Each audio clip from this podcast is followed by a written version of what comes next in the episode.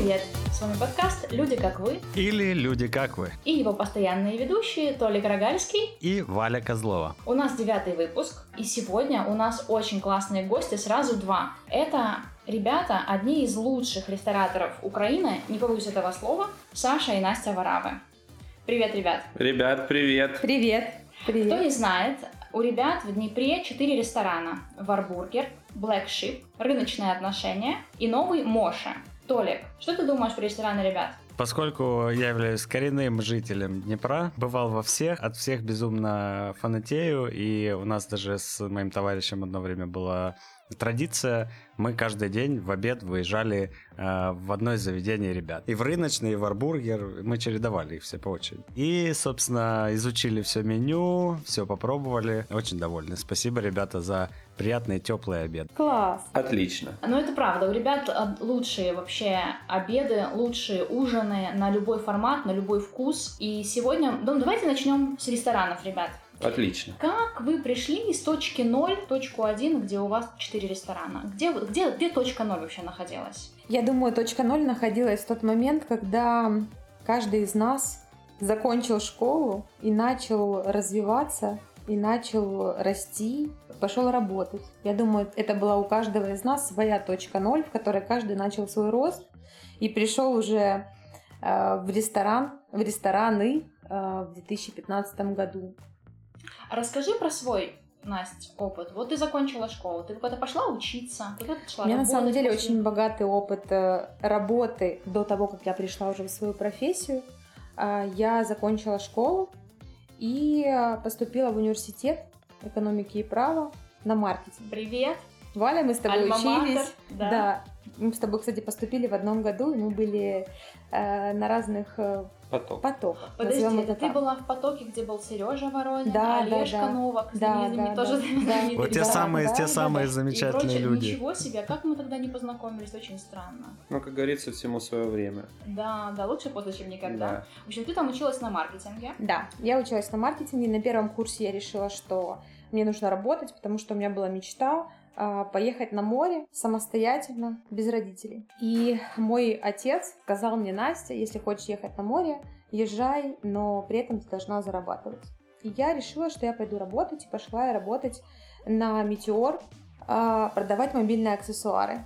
Пр- Продавала я мобильные аксессуары два с половиной года. Каждую субботу и воскресенье я ехала на рынок а, в 7 утра, открывала свою точку и занималась мобильными аксессуарами. Параллельно, пока я работала на выходных, а в будни училась, я решила для себя, что это слишком мало и нужно зарабатывать еще больше. И пошла работать в Приватбанк. Работала в Приватбанке в коллекторском агентстве и выбивала деньги у должников. Прошла систему. Да, так сказать, прошка, прошла школу, даже, даже миновала колл-центр. Как тебе это удалось? Сразу как бы в хардкор, Да, и, кстати, у меня были очень классные результаты. не сомневаюсь. Она способна очень. После радиорынка только в collection, отлично.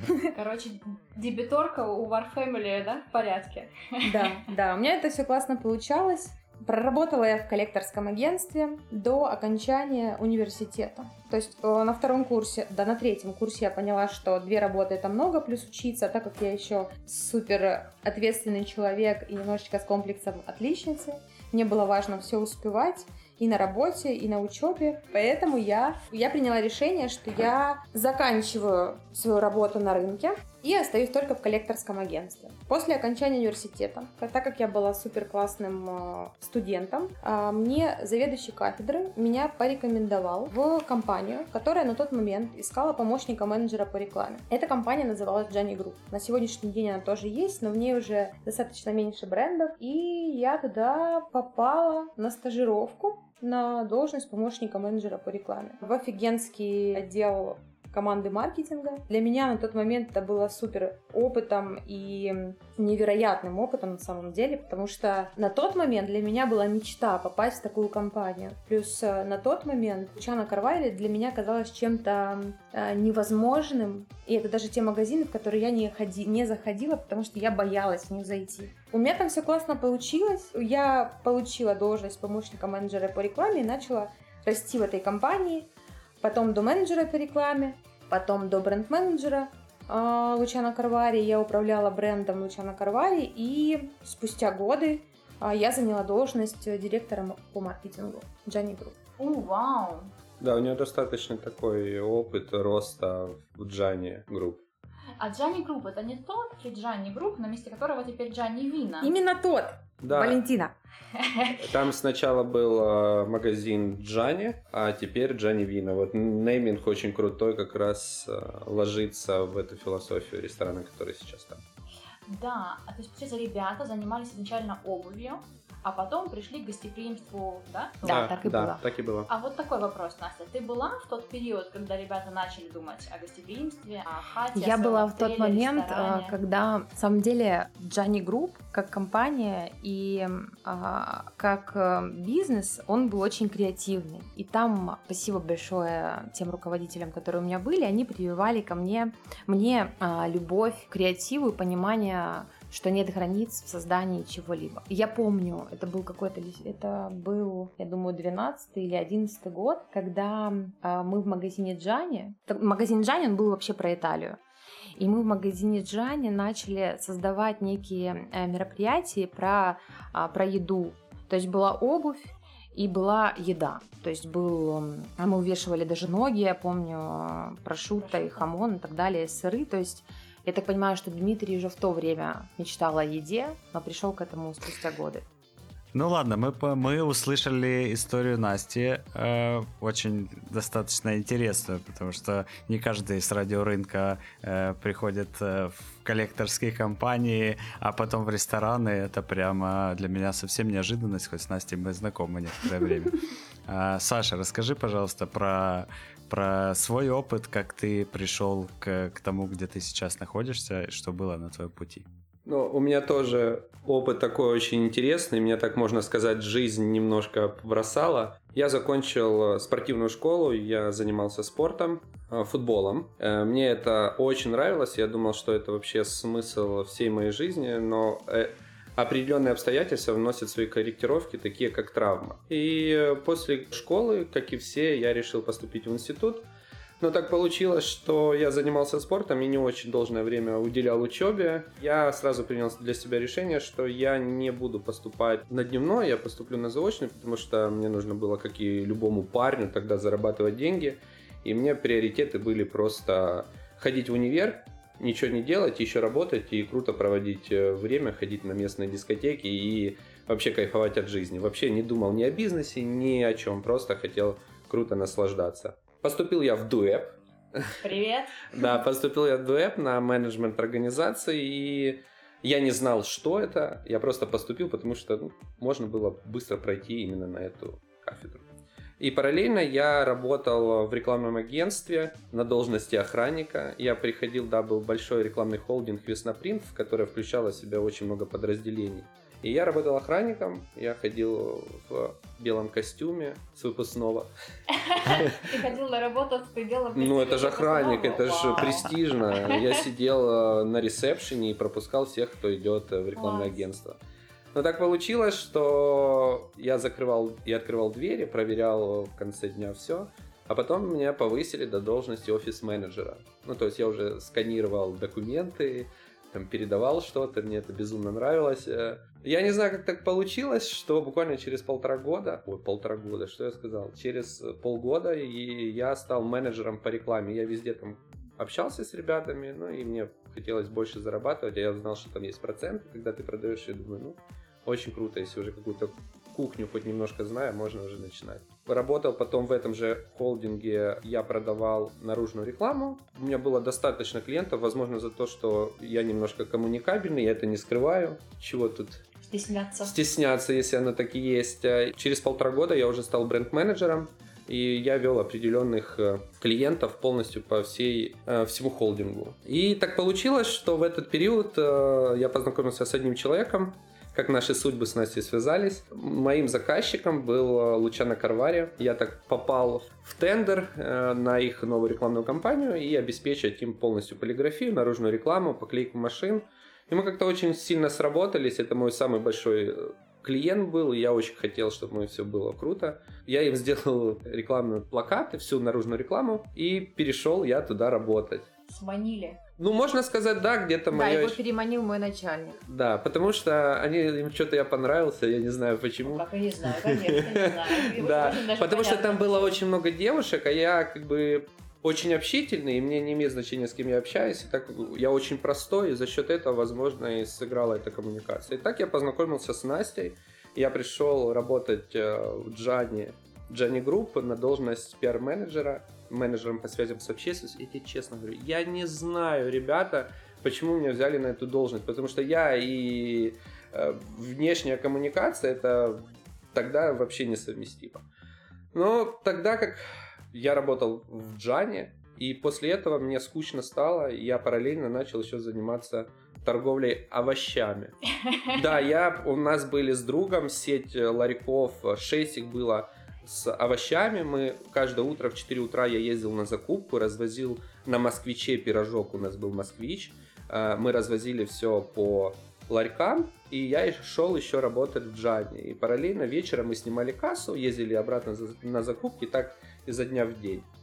Э, Было все очень прекрасно, пока есть, э, есть такая иллюзия, надо больше, ну вот открыли больше, и в итоге мы не потянули, открылись АТБ, это тогда период, когда АТБ сильно развивалась, и вот эти все ларьки, которые стояли на пятачках, они не очень э, стали востребованы. И так получилось, что мы закрыли эти точки. Я ушел с Карвари и начал заниматься, искать себя тоже, занимался всем. Э, Металлом, торговал петардами. Ой-ой. Но Ё- это было до. Да, это было до, но, но если взять после Джани, что у меня было, э, и после этих ларьков, я начал э, продавать картошку фурами. Ну, мы покупали э, там, картошку в сезон и перепродавали ее на районах. Мы привозили, выгружали, и таким образом мы могли быстро заработать деньги. Но так как эра овощных ларьков прошла, э, мне, ну- Известная эпоха. да, мне нужно было думать о чем-то другом. При этом мы с Настей уже дружили очень хорошо. Я устроился, Настя уехала в Киев, а я устроился работать в ресторан «Мафия». Они только развивались, я был руководитель отдела маркетинга в, в Днепропетровском регионе, вот именно в период развития. И я тоже туда, когда я пошел, я говорю, Настя, я не знаю, там требуется директор по маркетингу, а я и директор по маркетингу. Она говорит, будь собой. Ну, я сейчас общаюсь получилось. со своим руководителем, он из Харькова. Э, Я просто был с собой, я сказал, ну, ребят, э, получится. Вот так получилось, три года я там работал, три с половиной, я очень любил то, что я делаю, и там, где я работаю. И параллельно у меня был еще бизнес э, по прокату электроскутеров. Это вообще мое хобби, наверное, оттуда все началось, прям вот вся моя с Настей вот этого движения именно когда мы открыли прокат ретро-скутеров в Днепре, потому что мы хотели сделать для города то, что не делал кто-то раньше. Вот, по сути, вот, и вот такая точка, наверное. А рестораны были уже позже. Класс, теперь я поняла, во-первых, откуда в ресторанах в Артемере такие вкусные овощи. Саша, видимо, знает до сих пор, где их брать. Во- Во-вторых, я поняла, а, я не знала, Саш, что, что у тебя был опыт в ресторанном бизнесе, ну, такой, который, ну, приближенный к ресторанам. А мне почему-то казалось, что ты вот так вот скутеры, раз-два и ресторан открываешь. Крутился, да? там? Бургеры пожарил на дне рождения и ресторан открываешь. Очень круто. И я поняла, что вы познакомились вот тогда, когда вместе работали. Да. А роман у вас там закрутился? Это был Там. служебный роман? Служебный. О, это очень интересная очень история. Я Смотри, расскажу она сейчас покрасила. Нет. Я уже работала полтора года в Карваре. И когда Саша Варава должен был прийти к нам работать, а, вся команда его знала, а я нет. И как раз мы искали пиар-менеджера, и мой директор по маркетингу в то время говорит, к нам придет Саша Варава, и все девочки, класс, просто. Они вот так ждали. А я в тот момент была уже в, отношениях, которые закончились. Для меня это был очень тяжелый, тяжелый разрыв, потому что эти отношения длились пять лет. Для меня это было, ну, максимально не классное состояние. Вот приходит Саша, а мне тогда вообще мужчины не интересовали а, в то время. Я думала только о карьере, о работе и только о себе. Тут приходит Саша, я даже на него внимания не обращала. Мальчик Когда- хлебушек. я бы не сказала, что ты был мальчик хлебушек. То есть э, ты пришел, все девочки были в восторге. Вот, я на него особо внимания не обращала. Но потом так получилось, что я была в таких, э, в таких грустных э, моментах. И параллельно Саша, как казалось, когда пришел в нашу команду, у него было тоже неудачное отношение. Ну да. И на этой почве мы сдружились. То есть мы друг другу советы Два давали. одиночества. Да. Я ему, а он мне, потому что параллельно у меня там завязывались какие-то отношения с, уже с другим человеком. И мы постоянно с Сашей друг друга поддерживали. Ну вот и в, в период этой поддержки мы с друг другом близко сблизились. Класс. Ребят, провокационный вопрос. Готовы? Да. Нужно быстро отвечать на счет три. Занимались ли вы когда-то любовью в своем же закрытом заведении? Да. Она все Ну подожди, слушай. Другом. Не открыто. Мы еще не открыли. Это был Варбургер две недели до открытия. Настя, это была ты, подтверждаешь?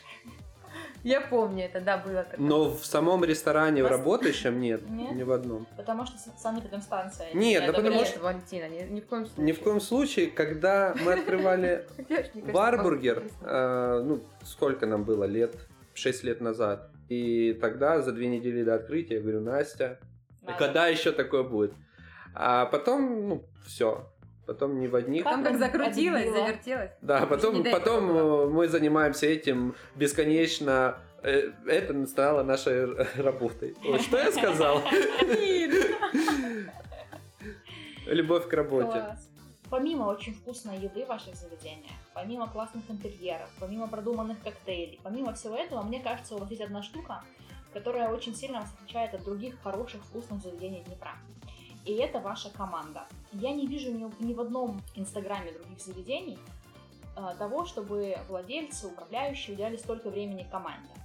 У вас постоянно какие-то стратегические сессии, какие-то выездные мероприятия, какое-то обучение, э, у вас каждый, каждый член команды интересный человек, и к нему хочется приходить в гости. Не только к вам конкретно лично, но и к ребятам, ко всем. Очень-очень э, такое вот необычное, мне кажется, для наших широт, а, да и для всех широт история. Как вы к этому пришли, как вам это удается, откуда у вас на это силы, как вам удается иметь такую небольшую текучку персонала? А, Я на самом деле э, часто слышу этот вопрос, и я очень горжусь тем, что мне его задают, потому что изначально мы решили для себя с Сашей, что главным активом наших проектов это будут люди, и когда мы открывали Варбургер в самом начале, мы приняли для себя решение, что люди будут а, на первом месте. Когда мы их уже собирали в команду, мы уже уделяли этому много времени и подбирали их по осо- особенно. То есть мы не смотрели в тот момент, когда мы брали, например, в команду официантов, не смотрели на их профессиональные навыки. Мы смотрели на них с точки зрения ценностей наших, которые мы для себя в тот момент определили. С того момента, как так повелось, что люди для нас э, важны. Плюс мы с Сашей, когда открывали Варбургер и думали о том, какие люди нам нужны и с кем мы хотим дальше развивать проекты, мы вспоминали для себя то, с чего нас, возможно, лишили на прошлых работах, то, в чем внимание не уделялось. И мы хотели это сделать, ну, как бы пре- превратить у нас в плюс, чтобы у нас это было. Поэтому у нас есть и обучение, и особые корпоративы, которыми славимся мы, и которые, я думаю, видели многие. Те, кто подписан на наши инстаграмы, на инстаграмы проектов. То есть мы считаем, что это важно. Считаем, что важно, чтобы у ребят была классная внутренняя корпоративная культура, которая поддерживает внутренний дух. Какой средний срок жизни сотрудника War Family? Минимум два с половиной года. Да, я поддерживаю это, потому что э, людей же держит не только там чай и зарплата, а то, куда они окунулись и в какой атмосфере они живут. И наша задача, как это банально не звучит, создать атмосферу не только для гостей, но и для команды. Потому что мы работаем с разными людьми, и сейчас э, поколение, вот вы знаете, оно меняется, и финансы это уходит там, не на первую, не на вторую, возможно, на третью. Они важны, но для них еще очень круто быть сопричастным и жить в этой, по сути, мы называем это тусовкой. То есть не только семьей мы называем это тусовкой, потому что у нас все достаточно свободно. И у нас э, ребята могут задавать вопросы, могут просить помощи. Наш главный актив это люди, мы всегда это говорим. и многие нам не верят, потому что все думают, я это хочу э, акцентировать э, внимание, что все думают, что да не может быть у них все так идеально. Возможно, не, идеально, но мы чисты там, перед ребятами, с собой, мы свято в это верим и пытаемся сделать так, чтобы всем было комфортно. И я думаю, ребята, которые с нами давно, по 5, по 6 лет, по 2 года, по 3 года, они это подтвердят. Для нас очень важно, для них не только, что это была крутая команда, но чтобы они вместе с нами росли. Чтобы они росли не только с точки зрения профессионального роста и там, повышения какого-то. Очень важно уделять внимание общему обучению, осознанности, то, что мы сейчас проходим. У нас вот карантин, первый, который случился, для нас всех стал таким особенным. Мы решили в этот момент сделать акцент – Э, на тренинг э, для команды не по обслуживанию, по гостеприимству, потому что это априори или есть, или нет, а больше по осознанности и обратной связи. Но об этом Настя может рассказать. Э, вот у нас 2020 был год роста для команды, и 2021 он так и остается. Мы теперь повышаем не только скиллы сервиса, но и осознанность и умение работать и давать обратную связь друг другу. Да, я заметила, что э, в этот карантин, первый карантин в, в этом году, э, у вас как-то все очень быстро, вы сделали свою доставку. А, что об, э, об этом периоде? Как вы его пережили?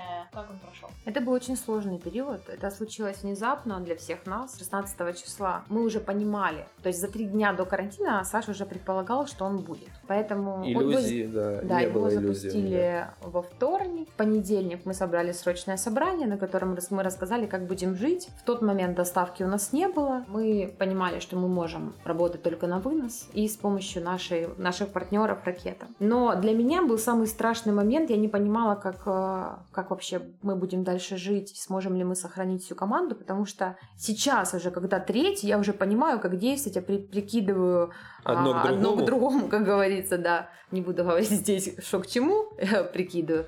Но а, тогда, честно говоря, мне было очень страшно, потому что а, все, на что я могла опереться, это то количество людей, которое есть в нашей команде, и тот э, финансовый запас, который мы копили на протяжении там, времени на развитие. Наш финансовый запас он на развитие, на корпоративную культуру, на ее поддержку, на обучение команды. Вот, это случилось внезапно, и самое страшное это было то, а что же будет с ребятами, сможем ли мы всех сохранить. Это была задача Поэтому, номер один. Да, каждый день мы жили, думая только об этом, и все упорство вкладывалось только в этот вопрос. Поэтому мы э, создали такую среду, в которой мы, во-первых, поддерживали связь со всеми ребятами, потому что тот карантин был, я считаю, самый сложный, потому что все ну, часть людей испугалась, и они хотели сидеть дома осознанно, часть ребят хотела работать, поэтому те, кто хотел сидеть дома, мы, мы это приняли и оставили их работать дома, а те, кто хотел работать, работал.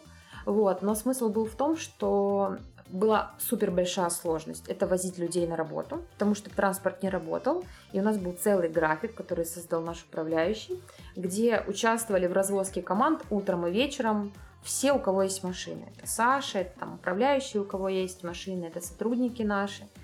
А, второй момент. Часть сотрудников, которые были, например, с сушефами, они превратились в курьеров. А, или же, ну, куда, в курьеров. курьеров. Но это же в тот момент, когда мы уже начали создавать свою доставку на коленке. Классно так получилось. И мы с Сашей об этом думали, почему так получилось, почему э, никто не побоялся в тот момент делать то, что не соответствует его профессии, да, его профессионализму. Каждый стал сопричастным к проблеме и готов был меняться. А одна из наших ценностей а, это умение принимать перемены.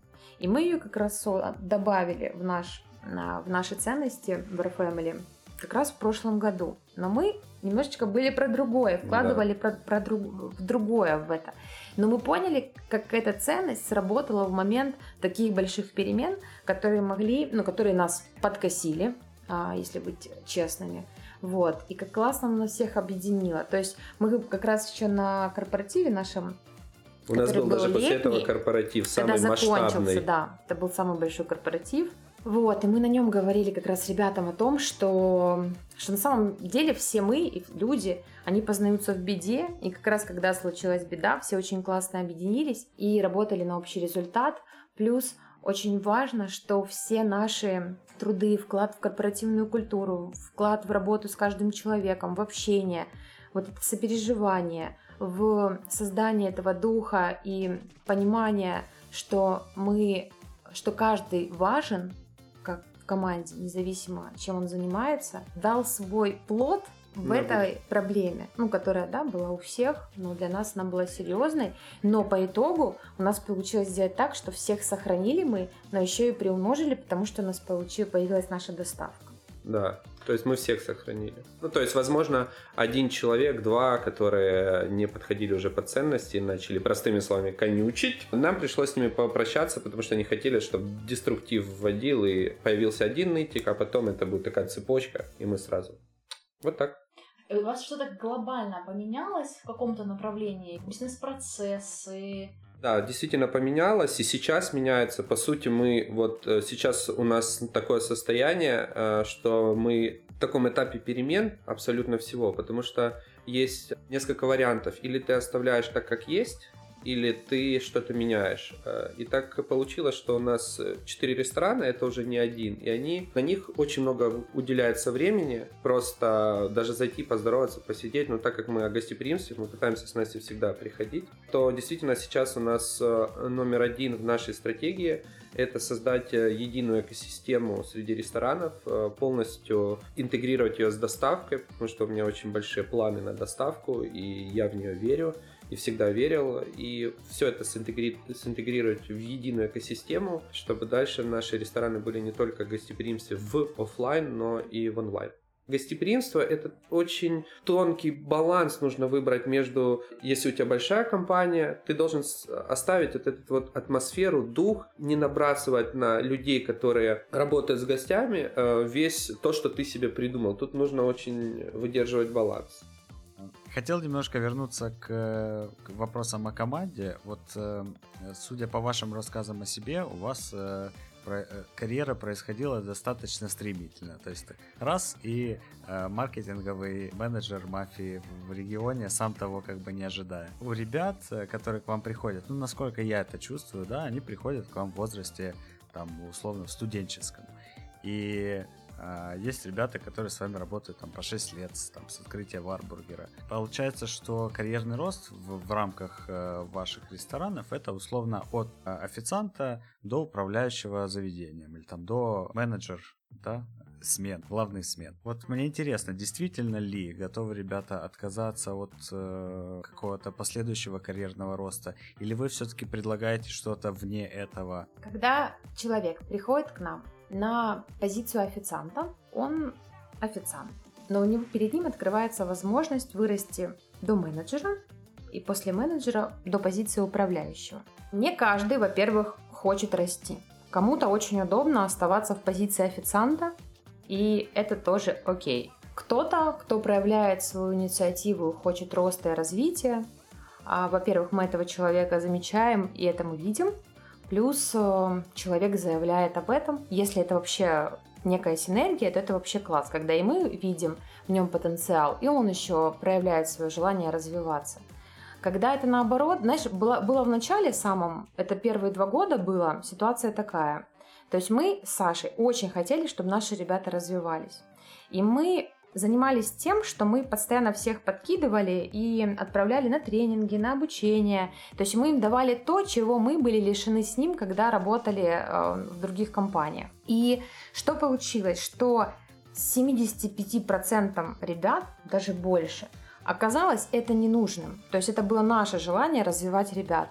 В итоге мы поняли, после этого мы проанализировали, что это не классно, что должна быть обоюдная история, и вообще классно, когда вкладывают оба в обучение, то есть раньше мы оплачивали полностью 100% обучения, поездки все и так далее, а поняли, что это немножечко не ценится э, людьми, и ценность обучения пропадает, поэтому мы решили, что теперь у нас должны быть равнозначный вклад в обучение, как со стороны компании, так и со стороны человека. По поводу возможностей.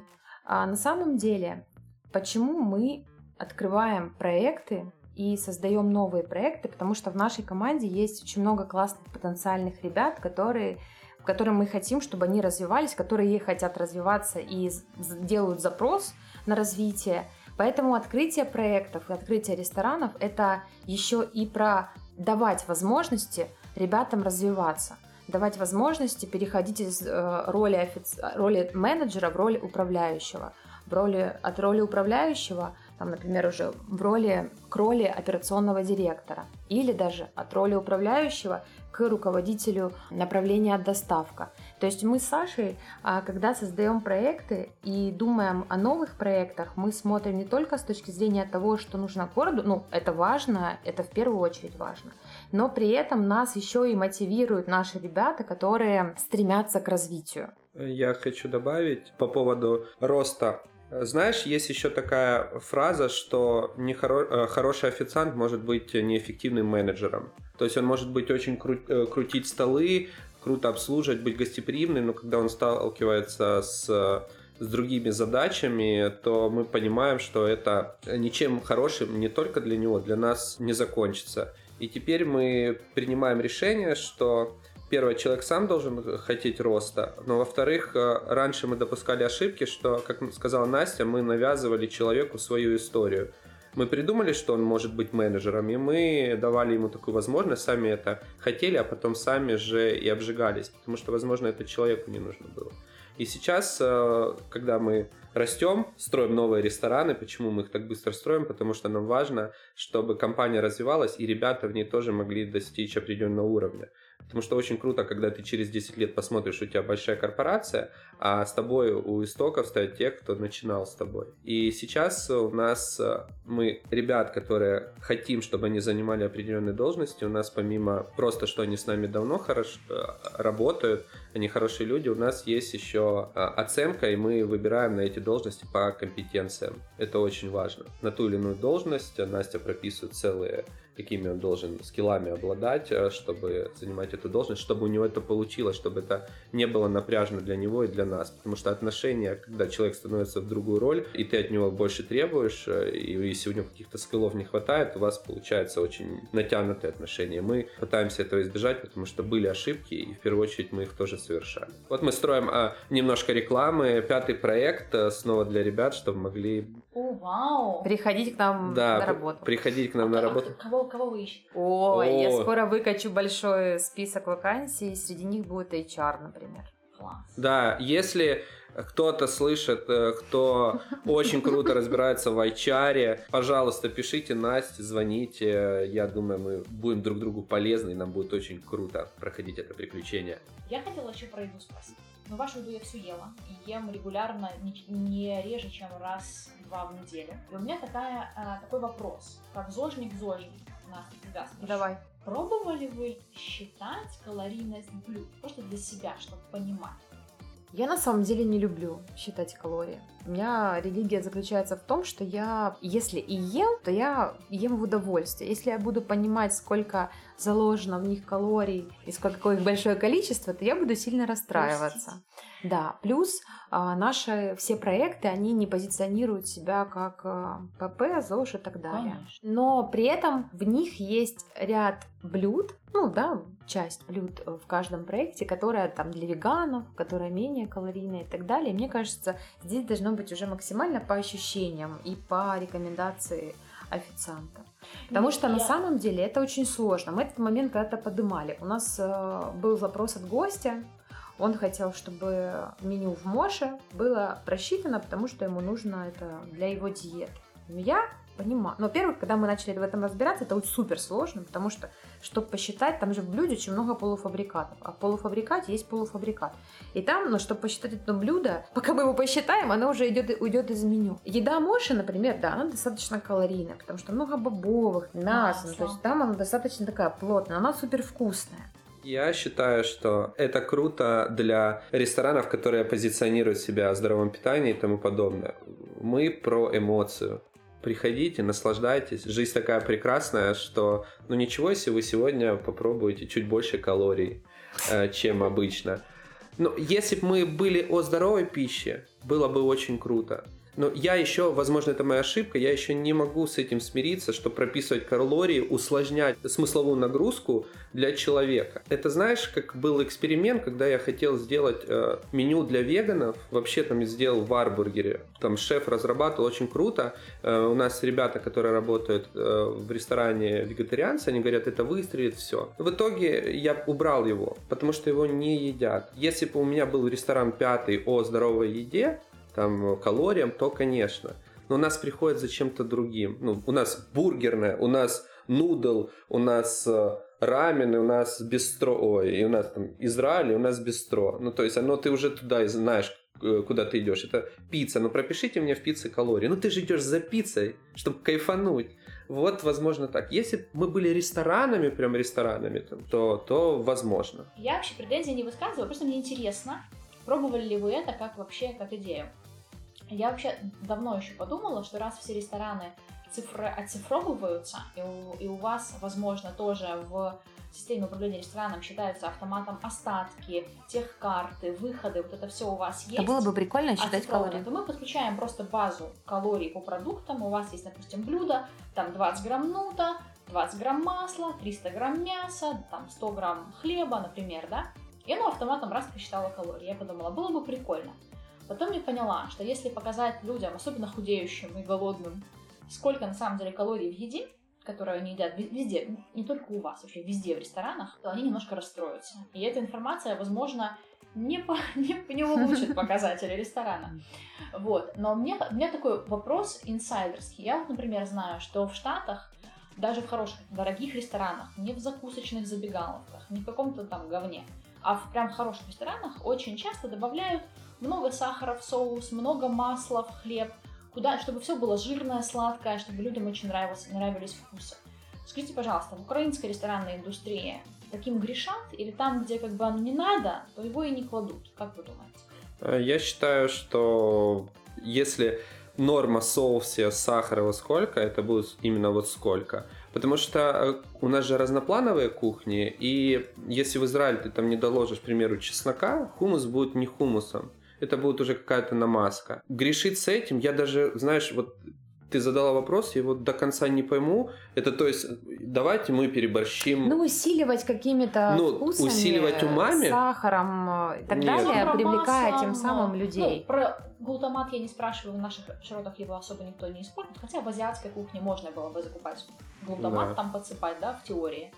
Вот. Ну вот, может быть, вы по своим как бы техкартам, по своим процессам, где-то еще, может, знаете, у как на... у нас в этом плане у нас, а, дела? У нас любят поесть. Ну, если они гости платят определенную сумму, они хотят этим наесться. Ну, если да, если мы возьмем, допустим, мы не будем брать рыночные, потому что там больше такое меню у тебя для выбора. Но если мы возьмем в овечке, но там не жирное не получится сделать, потому что это азиатская кухня. Если рамен, он варится на там, бульоне? Да, он жирный достаточно. Если лапша, чтобы она обволакивала соус, он должен обволакивать, он достаточно тоже жирный. Это не делается специально, чтобы люди, ну потому что всегда есть в еде, он должен быть баланс. Абсолютно всегда, и этот баланс, он может, да, быть жирный, он может быть, быть в меру жирный. Где-то нужно много масла, где-то не нужно много масла. Все зависит от блюда. Так что у нас не французское там немножко подать. У нас люди хотят э, наесться.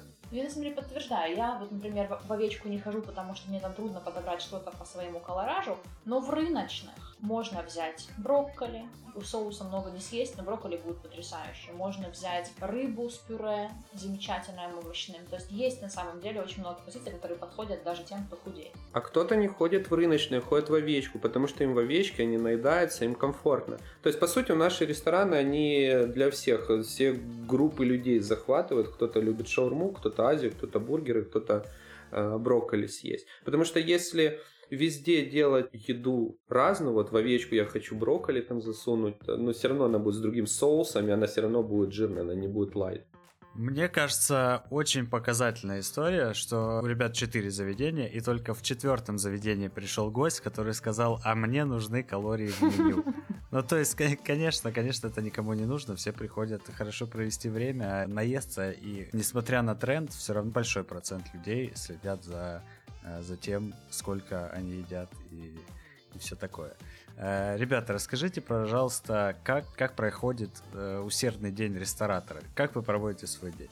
Вот, допустим, сегодня. У нас, я готовлюсь всегда к новой неделе или вообще каждому дню с вечера, потому что у меня мозги не совсем структурные, я человек творческий, и мне нужно их, у меня всегда очень много мыслей, и чтобы день прошел эффективно, я все пишу в календаре, в блокноте, расписываю, мне тогда успокоит, успокаивается мозг, и я могу нормально не нервничать и не распыляться.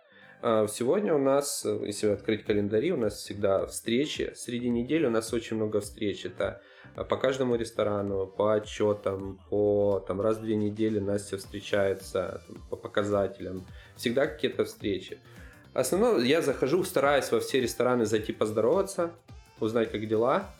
Потом, если у меня встреча, я иду на встречу. Если у меня нет встречи, я сажусь и пытаюсь писать что-то но писать не всегда получается. Если вкратце, рабочий день это больше всего встречи. Как сказал наш один очень хороший друг, он ресторатор, когда ты работаешь в ресторане, сначала ты работаешь на ресторан, а сейчас мы работаем на команду. У нас уже достаточно большой э, офис, и мы всегда бесконечно с ними проводим встречи, чтобы все улучшать. И, по сути, наш день э, составлен из встреч, потом промежуточных встреч, подвести итоги, финальных встреч, а вечером, э, если есть время, мы пишем что-то, но зачастую я пишу это все дома, отвечаю на письма и... А ты, Настя, что делаешь весь день? Например, сегодняшний день О. расскажу.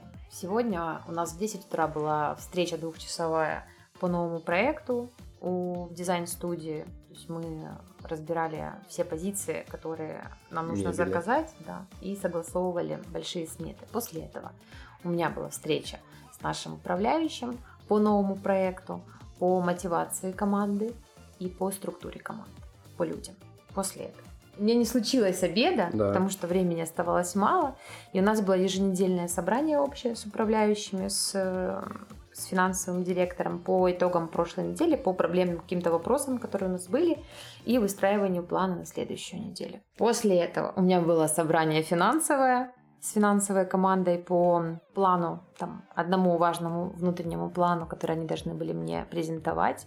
Мы его согласовали. И после этого, после всех уже встреч, так бывает, что если я выхожу, я встречаю кого-то из команды, и кто хочет задать мне вопрос. И бывает, что этот вопрос э, затягивается там, на час. Вот, это сегодня, но понедельник это очень сложный день Всегда. всегда, и этот день всегда в большей степени проходит э, в офисе. Но я стараюсь все равно, а если большие собрания, я провожу их э, с Сашей в офисе, а маленькие или тет-а-теты я провожу в ресторанах. Потому что, а, мне очень важно присутствовать в ресторане. Если вопрос там не супер такой интимный, то мы можем его обсудить в ресторане. Плюс параллельно, пока я провела, подошла к команде, со всеми поздоровалась, узнала у всех, как дела, какие у нас вопросы, что нужно, что важно, что было классного, что было не классного на выходных. Чаще всего, вот как Саша и сказал, сказал это встречи, это собрания, это тет-а-теты важные по, По вопросам, подразделениям. По подразделениям. Но так было не, не сразу. Да. Я скажу, что это очень сильно выматывает. э, И помимо того, что у нас 4 ресторана, мы развиваем еще свою доставку. На нее очень много, потому что мы ее хотим, как я и говорил раньше, на нее сделать акцент, что мы сейчас делаем. И плюс мы еще строим ресторан новый. И у нас бесконечно очень много вопросов, которые нужно курировать э, и проводить собрания не только с командой, но и с подрядчиками по новому проекту. Есть в этом и творчество на самом деле, потому что Есть. есть и встречи с маркетингом, с маркетингом. О, идея, мы в маркетинге придумаем такие крутые штуки, просто я Команда очень люблю, да, придумывает. Это просто... Вот эти все коробки новогодние со свечками. Да, да, это мелочь, да. Я ваши открытки всем отправила. Если бы не вы, никто бы от меня не получил никаких открыток. Если Класс. бы не ваша коробка. Мне очень вдохновляют встречи с маркетингом, они приходят, когда они люди творческие, когда они на волне, они такие сумасшедшие идеи предлагают. У меня вот так, если я очень ловлю этот вайб, мне очень нравится, я такой стою и такой, бля, ребята, это охуенно, и прям вот я кайфую. Они видят мою реакцию, вот у меня или плохо, или прям, ребята, будьте почаще на волне. Наш отдел маркетинга. Надеюсь, вы нас слушаете. С чего начинается идея нового ресторана? С помещения, с еды, с направления, с концепции, с команды. От чего? Я- С направления. То есть Да. Азия или там Израиль. Все проще. Э, когда мы открывали Варбургер, у нас уже было две концепции. Это э, рыночный и Black Sheep. То есть мы уже знали, что мы откроем. Э, Моша чуть-чуть позже, после путешествия. В первую очередь, как сказала Настя, это концепция. То есть самая главная концепция не та, которая только нужна городу, но концепция, в которую ты сам поверишь. Потому что часто спрашивают, почему вы не открыли Грузию, у вас бы получилось. Ну, не лежит мне душа Грузии, хотя я люблю эту еду. Мы исходим из концепции, если мы в нее верим, то мы строим. Все проще. Хорошо, мы поговорили про работу. А как вы отдыхаете? Вообще отдыхаете? И как вы отдыхаете? Что вы, что вы делаете во время отдыха? Не понял. Мы купили телевизор. Да, мы не поняли вопрос. Можно его еще раз? Ладно, э, вы купили телевизор. Мы купили телевизор. Это была лучшая покупка, мы решили с Сашей прошлого года. Да. Э, это очень вопрос интересный, и нам его почти редко кто задает, э, задают больше, как вам совместно жить, совмещая работу. Но ты очень задал крутой вопрос, как мы отдыхаем. Пытаемся отдыхать, но это очень сложно, когда мы работаем вместе, и когда не получается не переносить работу домой потому что это наше общее дело, и мы к нему относимся не просто как к бизнесу, мы переживаем за все, и если есть важный вопрос, который интересует меня, и Настя видит, что меня что-то волнует, она мне задает вопросы, мы пытаемся его решить. Точно так же наоборот. Прям бывает очень тяжело, мы до часу ночи можем сидеть, решать какие-то вопросы, потому что знаем, что если мы его не решим... Мы отдыхаем, Саша выходные мы пытаемся делать э, пятницу, субботу выходные и проводить максимум с пользой. Вот э, если брать воскресенье, у нас всегда мы ездим на рынок. Настя очень любит и вкусно готовит. Мы едем на рынок, покупаем продукты, и у нас такой день лайта э, готовки. Настя готовит. Я, честно скажу, я туплю в телевизор или в телефон. Это тоже иногда очень полезно. Просто чтобы мозги отдохнули. Суббота зачастую у нас э, фильмы вечером и друзья. Мы пытаемся приглашать э, друзей в наш дом, но зачастую иногда просто хочется побыть вместе. Вот так. Мы отдыхаем. Мы пьем вино. У нас э, мы очень любим вино, особенно Настя. Благодаря Насте я начал понимать в вине Э, если Настя понимает и разбирается в нем, а я знаю, где вкусное, где невкусное. Так что мы очень любим вино. Свиный холодильник, в котором мы сохраняем то, что нам очень нравится, и э, какие-то особенные моменты мы пьем. На самом деле Саша пьет так немного. Мы пьем. Саша пьет немного вина. В принципе, Саша мало очень пьет. В семье пьющий человек это я в большей степени. Вот, но нам очень нравится вино, мы в нем стараемся разбираться, я достаточно сильно увлечена. А по поводу отдыха, все, что Саша перечислил, это почти чистая правда. Вот, кроме того, что мы еще любим встречаться и с нашими семьями, с родителями. Да. Но на самом деле мы мало отдыхаем Очень. на сегодняшний день, но это наша стратегия следующего года научиться больше отдыхать и больше находить времени для, для вдвоем. У нас это очень круто получается, если мы ездим э, в отпуск, мы пытаемся, э, мы отключаемся там полностью. Конечно, у нас есть там встречи, там часовые по зуму, но у меня на второй день я полностью отключаюсь и вообще кайфую. Кстати, о вине. Несколько выпусков назад у нас был, э, было интервью с Владом Буйволом, который занимается натуральным вином, поэтому те, кто пропустил этот выпуск, приглашаю всех прослушиванию. Кстати, это второй по популярности выпуск на нашем канале. А первый это, конечно же, замечательное интервью нашей Вали Козловой. Я, я не знаю, как так получилось, э, если честно, но вот, вот так. Я надеюсь, что какой-нибудь из наших гостей меня превзойдет в этом плане. Это будет лучший комплимент нашему подкасту. Настя, Саша, расскажите, пожалуйста, за какими рестораторами и, ресторанными проектами в Украине вы следите и какие, возможно, ждете открытия с нетерпением, чтобы сходить? Так получилось, что когда мы открывали Варбургер, Black Sheep, у меня были мои кумиры, за которыми я наблюдал, хотел... Э, но мне очень импонировало, что они делали, и максимально хотел с ними познакомиться. Но когда ты открываешь уже 4 ресторана, я не буду лукавить, мы их сделали очень хорошо – то на протяжении времени я познакомился со всеми этими ребятами, и с какими-то мы даже очень хорошо дружим. Э, если сказать э, по категориям, по шефам, потому что я больше по шефам, мне очень импонирует Вова Ташаев, Илья Семин, Саша Йорс, Леша Краковский, Мирали очень безумно нравится, Юра Никитюк. Э, Это, по сути, новые шефы, которые создают э, движение шефов в Украине. Если сказать по ресторанам, да мне все, многие нравятся, где вкусно. Я ценю рестораны, где действительно вкусно и круто по атмосфере. Ну, так сказать, за кем мы следим, Ну, я точно знаю, например, что в скором времени в Киеве откроется современная изакая, в, котором, в которой Леша Краковский будет э, шефом. Я думаю, что это будет кайф. Напротив Гудвайна. А есть ли у вас какая-нибудь э, мечта или план после завершения всех эпидемий и карантина куда-нибудь поехать далеко и поесть? Да. Куда? В Штаты. Штаты.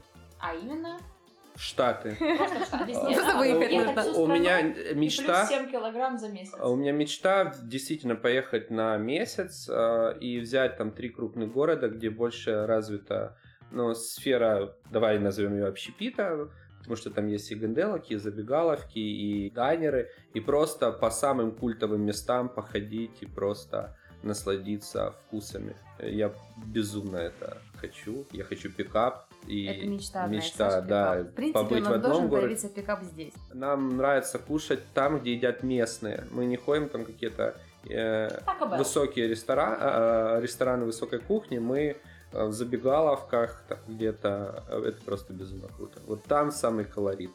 Мне было бы очень интересно узнать потом ваши впечатления от еды в Штатах. Ну что, Саша, Настя, спасибо вам большое. Спасибо вам большое, что вы к нам присоединились.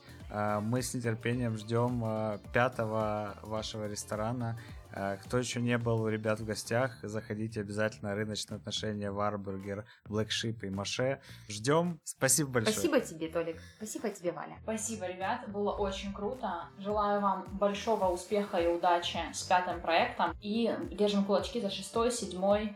Откройте что-нибудь в Киеве, пожалуйста. Самое главное, чтобы наш э, город развивался точно так же, как развиваются наши рестораны нашего города, не только наши. Потому что крутых проектов в Днепре безумно много. И они открываются, и хочется развивается эта сфера гостеприимства, ресторанов. И хочется, чтобы развивался город. Давайте делать этот город намного лучше. Спасибо, Саша. Вот поэтому мы не уезжаем. Мы в Днепре ходим, едим, развиваем город. А некоторые в Киеве. Да, Анатолий? Да, да, да. Откройте в Киеве что-нибудь, поем, и я у вас. Новой почтой заказывай, пожалуйста, соусы из Моша. Нет, Толик, пока Днепр. Тут очень много дел еще. Видим будущее. Мы тебя ждем. Обязательно к вам заскочу, когда приеду. Ну все, друзья, спасибо большое, что нас послушали. До новых встреч. Пока. Пока. Пока, ребят. Пока!